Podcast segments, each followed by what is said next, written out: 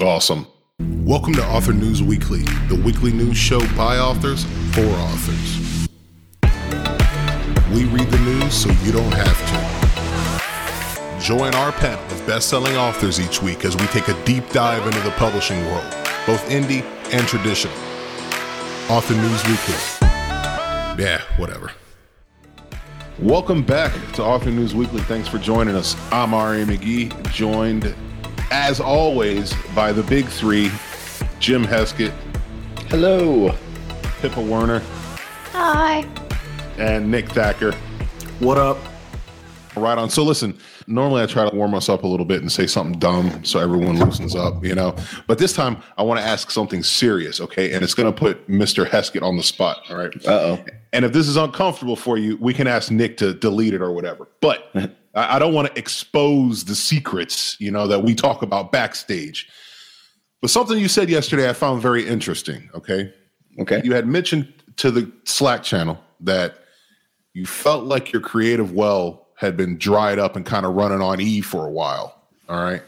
And that you came up with a new idea and, and you felt really excited about it. Mm-hmm. And I think that's I think that's pretty cool. Like I'm not trying to overstate that because I know the feeling of my well being like run down. Talk us through the process of how you recharged yourself and got excited about the new project that you're working on.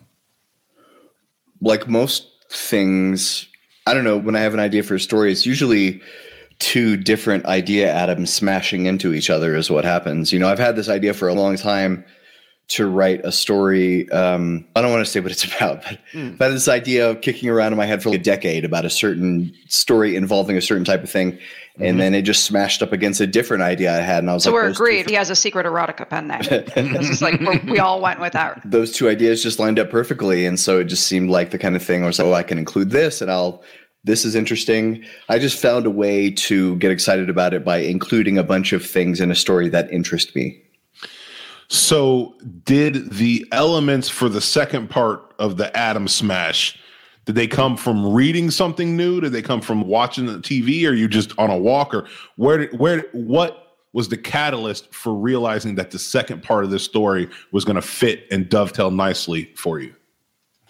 i don't know i think i was just sitting in my recliner watching battlebots i believe uh, on discovery channel. Sure, i'm pretty sure. sure that's what's happening. And i was like oh what if i took this character's subplot related to that? Then it could fit into that. And it just popped in my head. Then i just started thinking of how i can manage this this is a recurring plot line from this one character. I just thought of an interesting way it could interact with this idea that i had. Excellent. so i'm just kicking ideas. I'm not really writing down anything yet. I'm in that idea stage where i just kind of think about it all the time for a few days Excellent, excellent. Good. I'm happy for you, man, because I know uh, the feeling. So it's nice when it all works together and you feel like you feel like you know what you're doing again. You know. So, well, for me, I don't know if you never don't know what you're doing, but um, okay, excellent, Jim. Thanks for giving us a peek into the process. With no further ado, I think we should get into the news. Oh, was I supposed to do? Okay, no, sorry, I don't have that. I've. It's been too long. So let me ask you: Did you really let me make that stupid motion and that idiotic face? knowing that Um, gonna be I don't to really deliver? like. I have you guys all on mute for most of this show. Yeah, I sure. I just, sure. I just unmute you all when when everyone kind of stares at the camera and, and no one's mouth is moving. Then I'm like, oh, they must have asked me something. That's real love right there for you guys. That's real love for you. Okay, very good. All right, We let's knew get our into place the. in his life. well, you you did. I didn't. I thought, I thought I was Now you do. thought I was special. Okay, so let's get to the first story. It comes to us from Gizmodo, and uh, it's not. I don't think a lot to talk about, but Amazon Kindle e-readers will now make it easier to load ebooks that you didn't buy from Amazon. I want to say Jim gave us this topic to begin with, and it's about the death of the EPUB, so to speak. Uh, So, Jim, talk us through this. Why is this a big deal for Amazon? Judging by the way RA said Gizmodo, it definitely did not come from him. Um, I stopped myself from saying Gizmodo because I thought it would be the wrong thing to say. yes, And that's You said it. Funny, that, that would have been That that would have been incorrect. That I would have got been it my in. More hilarious for sure. So what's happening is that the Mobi file format is- finally dying. For many, for a couple decades, EPUB has been the standard ebook format, and the only holdout has been Amazon. It's been the standard for everyone except for Amazon, and Amazon is finally still not joining EPUB, but they are going to be playing nicer with it, and they're getting rid of the Mobi format so that one of the most popular book formats for the last two decades is going away. And the you know the benefits of this, well, it's not going to have a whole lot of impact on readers, but it has some small impact on writers. I think that be a little bit easier side loading maybe. The as an author, you'll have fewer files to export and manage. You know, you can just go with EPUB since the Send to Kindle thing when they'll just translate it.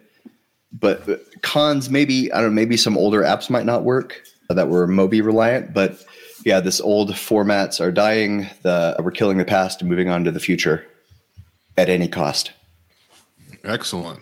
Excellent. Okay, that sounds good. I noticed this happened to me when I was formatting a book recently in Vellum. I didn't go into the settings and make the Kindle default the Mobi instead of the EPUB. And so I was trying to upload it and Kindle was telling me to kick rocks. But you know how it is. So you guys got anything to add about uh, this wonderful development here? No, I just think, yeah, it's nice when they stop trying to be super special in a way that we all have to be super special with them at the same time. Agree. Agree. Like they're keeping the super specialness, but they're just doing it on their end. Right on. Okay. Nothing else to talk about with that one. Let's go to Okay, so this this popped up and I found it a little bit interesting. It comes to us from booksandpublishing.com.au, which I think that's AU stands for gold or something. I'm not really sure. uh, It does. it's the UK investigation into hybrid publishing finds widespread dissatisfaction. Who would have thunk it? Weird is I've always heard hybrid to mean I have some books traditionally published and some books self-published. Like I've never heard hybrid to mo- mean this. Really? So that's odd for me. I've, I've heard both. Okay. Yeah. Looks Oh, like I- you're it's- talking it's about assisted self-publishing. Sounds like Yeah. that's what the article is referring to, not Or actually being a vanity hybrid. publishing. Yeah. Right. So it seems like th- they're kind of maybe talking more about vanity presses. Am I tracking that right? Mhm. That's probably yeah. Let's say vanity instead of hybrid for this article because it seems to be Yeah, that's what they're using. line. Yeah, I wonder if that's like a, you know, whatever. It's probably Uh, British Britishism thing. British Right. Yeah, weird, exactly. Making Um, up words. eggplant, eh, whatever. Okay, so, well, no, what the Brits call eggplants, Aubergines. aubergines, right? So it's kind of weird. It kind of feels like that right now. So apparently, there's a lot of people that aren't happy with this situation, and these people are kind of looking into it. I found this article a couple other places too. What's your guys' take on this? Assuming that we get on the same page about that, we're mostly talking about like vanity presses and stuff like that. oh yeah. Pippa, what you got? What you got for me on this? You you don't pay people up front for like you you never pay the publisher up front. Hire certain contractors if you want, but no, you never pay the publisher. And in this case, the fees ranged from 330 pounds to more than 10,000 pounds, That sounds right. 2,000 pounds the median amount paid by writers. I'm not saying go through it all on your own, and I'm not saying don't hire contractors to do stuff because Lord knows I should not make my own covers, but it, it, learn about each of the things. I think these are people that thought, oh, this is really complex and I can't learn it. No, don't do that. Yeah, it's This tricky is- because you know we always say like the money should flow to the author, not away from it. And in publishing, traditional publishing, that's exactly how it should be. If a publishing company is asking an author to pay for publishing, Editing or social media or yeah, if they're asking you to say, "Hey, we're going to publish you, and here's how much it's going to cost," run away because that's um, a predatory Chandler Bolt esque, not real publisher. And uh, you know, Chandler, when are we going to have you on the show? I know, but come on. I just watched your brother down in San Antonio. He did a great job. you should be more like him. So he, yeah, he runs a, a shop that does services for authors, which is fine. The, the the the bad side, the exploitative side, is that he's also saying he's publishing them. So that's where it gets tricky. There are services like cover designers and editors that you should pay for that provide value, but those editors and those cover designers aren't publishing your book. You are. Yeah, you're. That's the difference, right? Okay, so what would you guys think it would take for what would you think it would take for there to be like an ethical vanity press? Because not to put anybody on blast or anything, but I feel like BookBaby, Book Baby seems like a vanity press, right? Like they do everything and then they publish the people, but people seem to like them and they don't have the same reputation. So, what is it that people could be looking for that would be okay in a vanity press? Is there anything?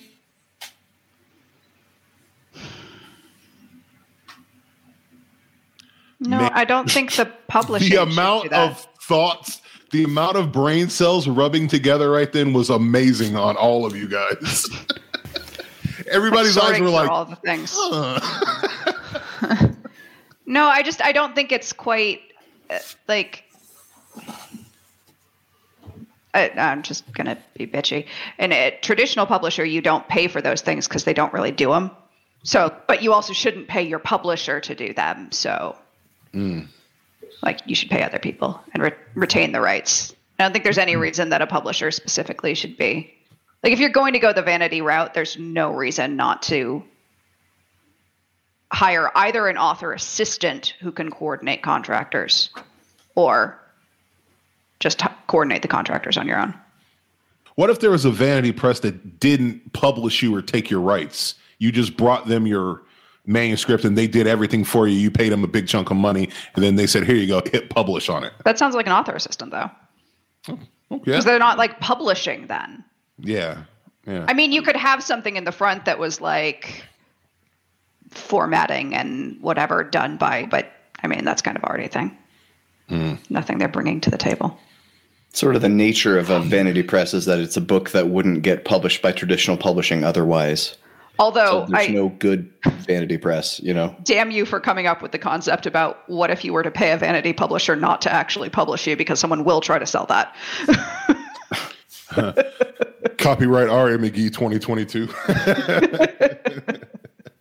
okay. All right, cool. You know, this is interesting.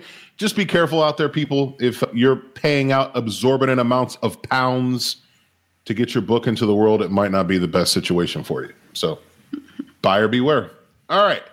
The next story is coming to us from, I'm going to say friend of the show, right? He's been on the show. We all like Dave Chesson. It's coming from Dave Chesson, Kindlepreneur himself, and it's how to revive dead book sales managing your backlist. Now, I chose this story after the Vanity Press story because I think that it kind of butts up nicely to each other. If you're not giving away your rights to someone, the best thing you can do is make a backlist and make your books work for you uh, because those people won't help you once your book's out. So let's say that you've chosen to stay away from the vanity press or, or traditional or anything. Now you're in charge of a half a dozen books. You need to manage them. You need to keep them keep them breathing and trying to give you money. So, what do you guys think about what Dave's saying here? And do you have any takeaways on how to breathe uh, life into your backlist, Mister Thacker? I think you've got a backlist. What do you think? I actually just read this again because it was not the first time it's been published. He updated it recently, and I saw it like last week, I think. And so I was going through. I don't disagree with anything, any of his points. I think this is all really solid advice. However, I mean, the, the challenge with it is, I guess the caveat is it's not easy. If it were easy, it wouldn't be a problem for any author. You know, he goes through step one is, oh, you if you have a cover problem, like here's how to fix it. The problem isn't you know, most authors don't have the problem of going, well, I've got a cover problem clearly, and I need to fix it. They go, my cover's fine. I don't understand. When their cover is in fact not fine and it sucks, and they just don't have the eye to know. And I think that's the case with all of these. Like my keywords are great; they're totally perfect. How do you know? You know, and so I think this the challenge is your book if it's not doing well in, in backlist or whatever, you've lost like the honeymoon phase or whatever we want to call it the challenge is to not you know to not do all of these things because you don't want to just here's the deal if if you have a cover problem and you some bad keywords you can change those things but by changing just going down the list and doing every single thing here you're not going to know what thing affected the change if you actually start selling better. Does that make sense? You're doing, you're changing too many things. And so it's really challenging to know what's the one or two things that I should change and how do I test it? You know, let me get a new cover on it and see if that does anything. Nope. Okay, let's move to the bad keywords. Let's fix the keywords. Does that change anything? Nope. You know, and so there's just a lot of these things that you have to do, but you have to do it slowly over time. Yeah. It's challenging. I don't know. Mm. Somebody else Right talk. Right. Order on. of operations. Ped Good, good, good experiment protocol. Mm, there you go. There you go. Jimothy, what are you doing to keep your robust backlist making cheddar for you? the best way to revitalize a book sales is to release a new one in the series. You know, the best way to revitalize an entire series worth of book sales, you know, every time I release a new book, a later book in a series, it helps the the whole series sell better. You know, these tips are mostly about like relaunching a book. But I would say, you know, if you've got a series, you just release a new book in the series, or you try KDP free days or perma free on the first book. If you're talking about a standalone book, why bother? Yeah. you know i i have you know i've been publishing long enough that i have books that are almost 10 years old now and you know a couple of those are standalones and they make me a dollar or two a month it's really not worth my time to to redo everything and give it like the first chapter edit and do the cover and redo the keywords and do all that stuff just so i could make a few more dollars a month from a book that mostly the potential audience is already tapped Okay. All right. And down here in step three, okay, it's make the decision to update or republish as new. What are the situations in which you guys would advise someone, like maybe just take this whole thing down and start over?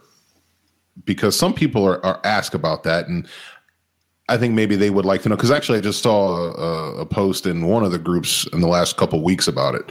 So, what would you guys tell someone who's asking, hey, should I republish this?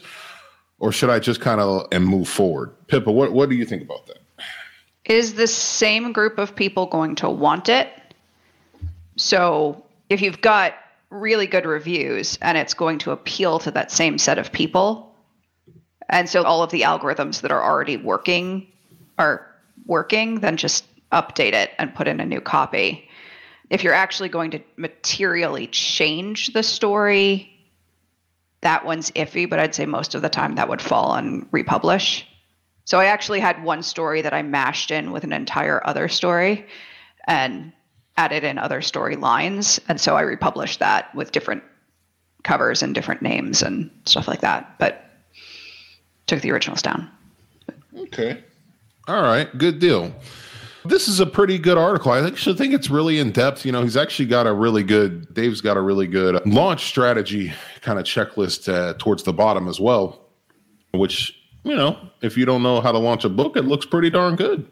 Uh, I'm not saying that it's not good. I'm just saying if you're looking for help on how to launch a book, that's pretty good. A pretty good way. We've gotten to the point of shading people that we have to be like, no, this is honest. yeah, yeah, no, I'm exactly. giving you one now.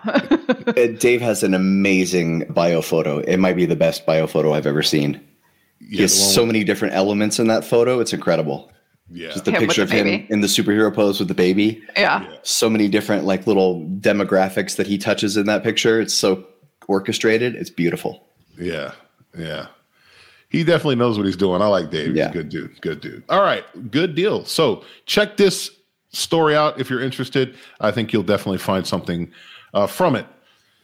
The next story that we have, I think, is incredible. I feel vindicated because I hate Twitter. This comes from the Daily Mail. Sorry, Nick. Uh, I also found it on a lot of other outlets, but I thought to Yeah, you- I'll, I'll allow it because this is news uh, across the board. Okay, let's see. Uh, So this is from the Daily Mail. It's about Elon Musk's potential buy out of Twitter, which you know I'm always happy to see African Americans doing well. So good job, Love. Elon. Love it. Let's see. it says almost half of President Biden's Twitter followers are fake. Audit reveals as Elon Musk puts deal to buy big tech giant on hold over bots. Says just over 49% of Twitter followers on the official POTUS account are fake. And before anyone accuses me of playing politics, it says that 42.4% of Donald Trump's followers are fake. Now, I think this is I think this is interesting because it seems to reveal to me a kind of house of cards that Twitter has had going on where they were purporting to be more involved than they really are with the populace. Okay. And I say that because I saw some influencer, whatever, said that they started cracking down on bots a couple months ago. They lost like 8% of their followers. And I just think it's incredible. I think it's incredible. So I want to get your guys' takes, but to the to the point of to, to the point of wow, I can word all. My question is: This going to change how you interact on Twitter, or should it change how authors are interacting on Twitter when they think that they're really trying to get some traction, speaking to real people? Whichever one of you guys likes to twit a lot. Who, who twits the most? Uh, I do twit, not always on Twitter, even. Oh. Fair, indeed. Um, yeah. So with news, I tend to, if there's any word in the the title that's all in caps, or if it says mm-hmm. the words "on blast" or "claps back," I'm just like I'm just going to close this article. Mm-hmm. I would say that there has been very compelling evidence that, yeah, social media don't ever get into an argument who's with someone whose user handle is name bunch of numbers. Just don't do it. And then, because they're probably bought. And then also, it looks like Elon Musk doesn't actually have the money to buy Twitter and is trying desperately to back out of it. So that is actually what I think is happening in this case. But yes, bots are a huge problem on Twitter as well. Don't. Whether he's, I don't know whether he's backing out or not, but 50% of followers on the president account for the last two presidents, that's pretty bad. That's, that's pretty, pretty bad. bad. Yeah. You know what I mean? Nick, I've seen you twit. I saw you twit not too long ago, man. What do you think? Yeah, Twitter blows. It's a cesspool. Hopefully, whatever happens, Twitter will die. It's the Goodreads of social you know, media. No, nobody will have to care about it anymore because Twitter will be gone. I don't know. I don't think Elon's um, backing out. I think he's doing due diligence. When you buy a house, you buy a house uh, with some assumptions in place, and then you do your inspection or inspections, and you have plenty of chances to back out at that point. That's true. I just try not to do my so. inspections publicly in 140 character tweets with poop emojis. He didn't. He's just announcing what he did privately, right? He's not publicly cracking the books and showing us like he's doing all that stuff anyway. And he does have the money. He's not doing it with his own, you know, Wells Fargo transfer He's putting together some investors, and you, you know, can't do that with Zelle. You can't do that much. Yeah, Zelle will cut you off. yeah, okay. Slightly yeah, less than. I hit my Venmo limit. Yeah, exactly. No, I mean this isn't. This is just. I think the media, like it's being the media, they're a bunch of little bitches, and they don't know. They don't know what to think of this guy, Elon. Jim's shaking his head. Are they not being little bitches, Jim? I just Please. really, I really don't like the B word. They're mm. being little. What do you want me to say? The C word? What's better? it's an ankle because it is three feet below a sea. yeah, you right. call them ankles. One of my friends does. well, they are. That's what they're being, and they're just whining about this. That's all it is. Pro or anti Elon doesn't matter. This is just the media being the media. He's doing a normal thing, trying to take a company private. This is exactly the the process you would go through to do that. And yeah, sure, he's tweeting about it the whole time. You can argue that he shouldn't do that, but absolutely he should be trying to figure out if half of the freaking platform is fake or not because I wouldn't want to buy it for that price. Yeah. yeah. Maybe he'll get a deal. Maybe he'll get a I'm deal. also the type of person who would probably not have tried to take over a company by force. So just bad feelings. Well, that ain't that ain't out of the blue either. That's not abnormal. It's pretty common. Oh, it is. America, but yeah. Right? I just wouldn't. Jim, how yep. about our how about our fifty percent fake accounts going on over there? Oh, that's that number's definitely made up. Twitter themselves don't even know how many bot accounts they have. I mean, I'm sure you know Joe Biden has a certain percentage of fake accounts, and every account has a certain percentage of fake accounts. Nobody knows what that number is, not even Twitter. But to answer your original question, this will not change at all how I continue to ignore Twitter on a daily basis because everything I do there is automated. I never look at it. Do you think should it be like for most authors? Should we just automate it and forget about it? probably for thriller authors, you know, it might Twitter might be some authors might be killing it in certain genres if that's where their readers are, but I've never found my readers there. Because you and I were talking about this offline, like how to do social media, and I just I don't know. I don't know. I wish I could take the Elon approach and just buy it so I can kill it, but I can't yet. buy my books, everybody. Maybe I'll be able to buy Twitter and waffle stomp it down the drain. Before you try to kill it, you should just watch the producers one more time and just, you know, springtime for Hitler in Germany. Does anyone know what I haven't watched I'm the producers I don't know the first talking time. No. Why do I have to have It's- Twitter watch It's a whole I like, comedy about they they need to bomb a play and so they get a musical about Hitler and Mm. they're like it's going to be terrible and everyone's oh this is the most brilliant satire ever. And Cool. Yeah, I missed that one. I saw Nathan Lane and Will Ferrell, and I was like, I'm out on this. I'm out on this. Oh, you can just watch the original. All right, I think well, listen. Mel Brooks was in the original. Oh, okay, even better. I'll watch Mel Brooks then. so let's see. We've got 20. Uh, I kind of want to get into this last story, but I don't think I'll give us enough time to do it justice. So let's just do it next time. If you, unless you guys have a Dang, I was ready. beef on that.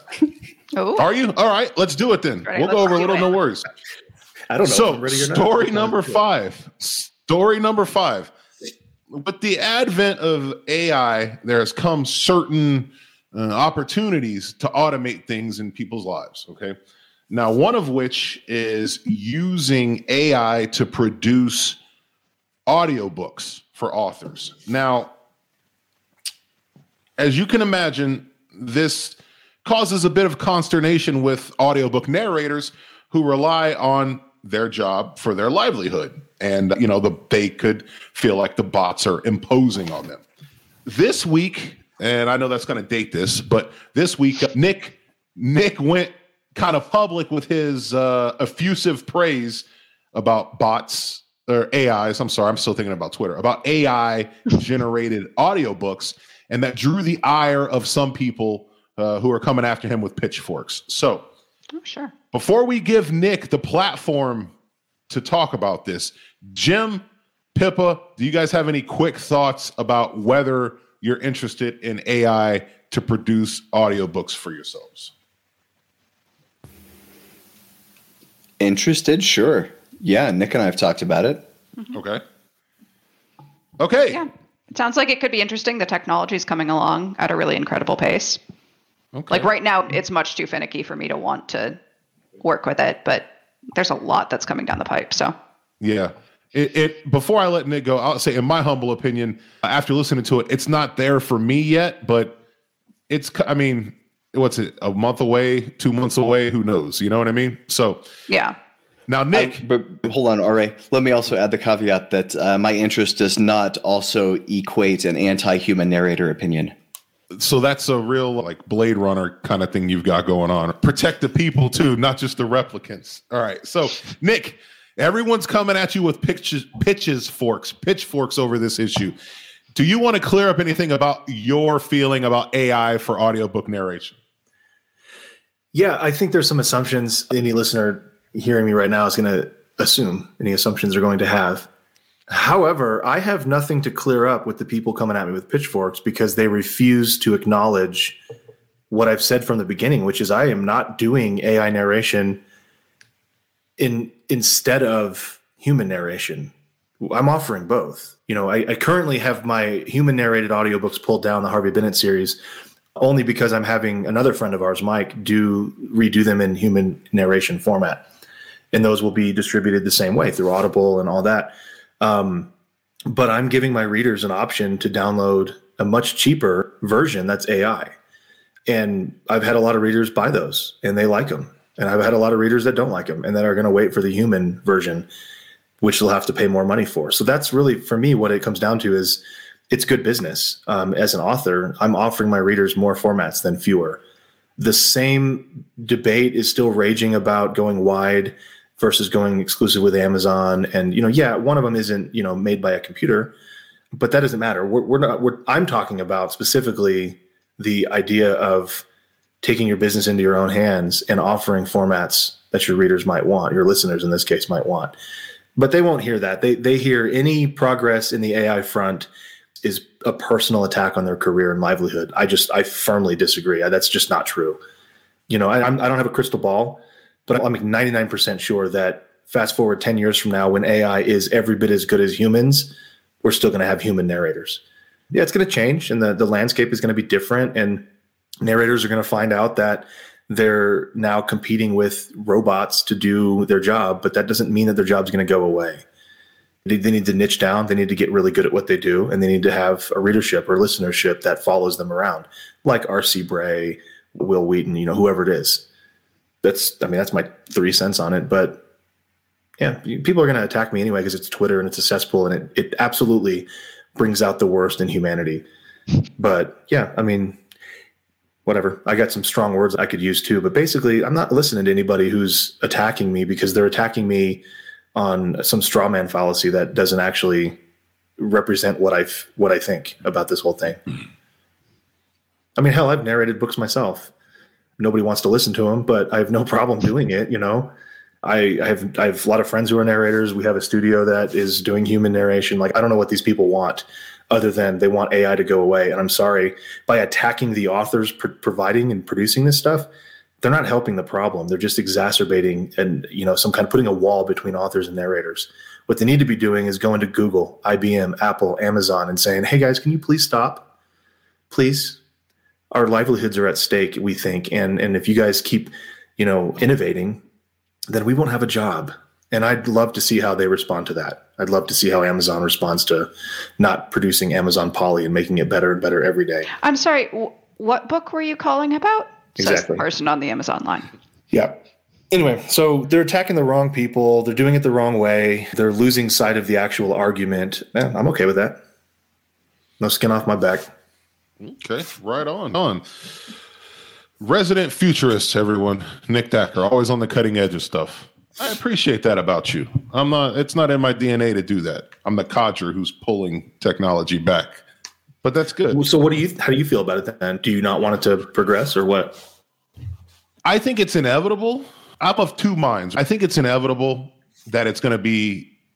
It's going to get there. I mean, it doesn't have any option right now. It's not there for me. You know, I think the inflection is a little flat, and uh, you know, yeah. it just doesn't sound. It doesn't sound like I want it to sound for one of my books yet but in the future it will. It's crazy to think it won't, you know. But at the same time, I understand people that are concerned about their livelihood, not the way that they're going about it, but I understand the concerns. You know, if it, let's say ten years from now they write, you know, AI because AI is a dumpster fire for writing books right now. Like we all laugh about it. You know, they come up with crazy sentences, but at some point they're probably going to put together really good books and you know, there's some of us will be like, oh, damn, dude, you know, what's going on? But, you know, you can't stop progress. You got to get with it or you're going to get rolled over by it. And that's just the way it is, you know? Yeah, and for what it's worth, the main, uh, not the main, the first person to kind of call me out on this, firmly entrenched in the SAG-AFTRA Guild debate against AI, all that, whatever. I messaged him privately. I was like, "Hey, man, I guarantee we would be friends if we met in person. So let's meet in person." So right now we're going to get together in Houston at the beginning of June. I'm flying down there. I'm going to buy him a beer or three, and we're just going to talk about this. I'm thinking about trying to do some kind of a live, you know, stream of it or whatever because I think it's a good debate. I think it's a really important one for authors and narrators to have. You know, I feel like we we understand each other more than we think we do. We just haven't fully been able to talk about it without the Twitter bullshit you know mm-hmm. and there's also you know there's the understandable bad feeling from authors who are saying okay yes but i'm also not buying your services because i don't have the money to do it so i'm yeah. already not a customer right. that's the thing yeah so they, they were trying to throw that back is if you're producing ai you know you're taking a job from a human i'm like no i'm not there's books that i would never have even done a royalty share with it's just not going to happen because they don't earn out you know yeah how do we um, appeal to the people that would pirate our books and make them and, buy them? I mean, damn it, it's my choice. I, it's my career. I'm sorry. Like, I'm an author first, not a narrator. Sure. I feel for you, man, but you can't do your job without my work. So, yeah. I, I, what, why do I? Why are you entitled to to reading my audio? Who yeah. cares? And I, I definitely agree you know? agree with you. There are I have novellas out that I would love to plug into an AI and let them spit me out a really nice audiobook because you know I'm not going to pay my guy to do a no Yeah, foul it's not going to happen either You know way. what I mean, it doesn't make sense. But yeah, I would love that. So when it gets there, I'll definitely avail myself of the services. But I mean, I understand. You know, I understand what's you going too on. shall join me in running from pitchforks. Uh, I don't run, welcome sir. you- Have you you seen me? journey. I'm built for power, not speed. You and me both, man. I'm like the Wayne Rooney of author. author. right on. All right, guys. It looks like we had a productive conversation about it. You guys got anything you want to add or mulligans, alibis for the day? No? I'm sorry All right. I used the B word. All right. I'm only sorry because I like Jim. Otherwise, I just want everybody to know that they are little B words. Okay, all You of them. You should be you should be you I don't sure how Pippa feels, but you should be 25% sorry because I don't mind. But you should be sorry, you know. And Appro- 33.33 repeating percent. appropriately sorry. I think that's the fair way to do it. All right. So for all of us at Author News Weekly, I'm R.A. McGee saying this meeting is over. Goodbye, everyone.